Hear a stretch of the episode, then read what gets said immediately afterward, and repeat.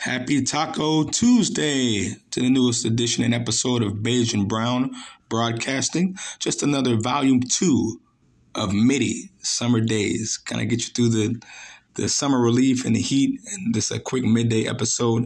I'm uh, just going over tonight's action. Uh, we've got some uh, slated games. We've got six uh, summer league games tonight, so should be a fun-filled, action-packed evening uh, in down there at the Thomas and Mack Center in Las Vegas for all the NBA fans. And we want to thank you guys again for listening to the Baj and Brown uh, podcast here on Apple Music, Spotify, and our newest sponsoring partner, TuneIn Radio. Uh, folks, again tonight, we the headliner will be of course, the number one draft pick in the 2023 draft, Victor Wembanyama. He and the Spurs will go up against the Washington Wizards tonight on NBA TV at 9 p.m. Uh, the schedule is again between ESPN2 and NBA TV, folks. Uh, you've got three games on ESPN2. Uh, the early game there looks like it's the Phoenix Suns versus the uh, Zionless Pelicans at 7 p.m. Uh, we also have on NBA TV our Chicago Bulls against the Sacramento Kings at 9 p.m.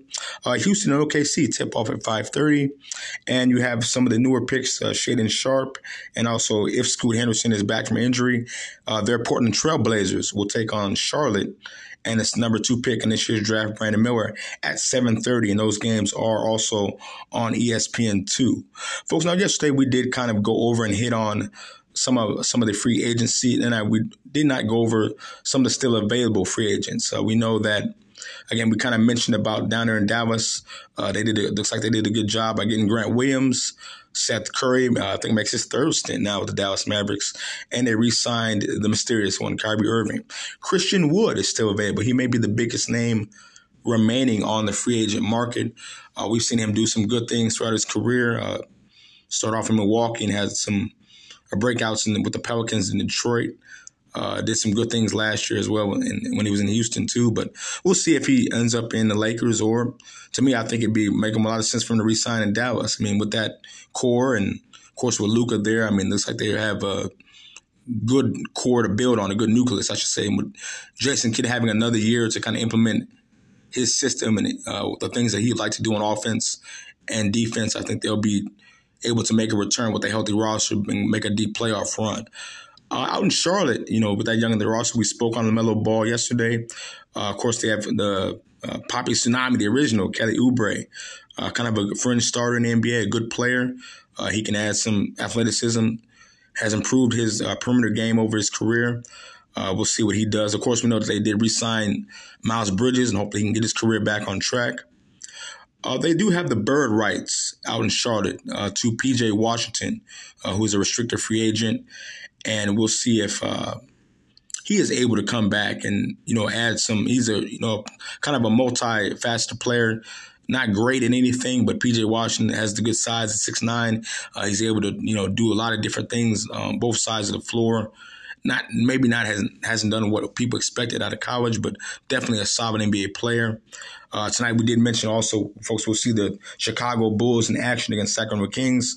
Uh, we mentioned their point guard situation yesterday with Patrick Beverley leaving and going to this Philadelphia, um, with them re-signing Coby White to a three-year deal, and Ayo Dosunmu, uh, their second-round pick, excuse me, from two years ago.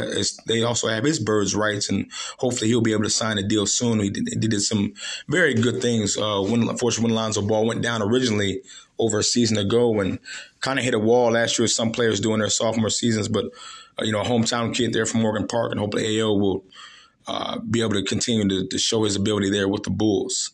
So, folks, again, we want to thank you for listening again to join us for uh, Baj and Brown, our, our show, MIDI Volume 2.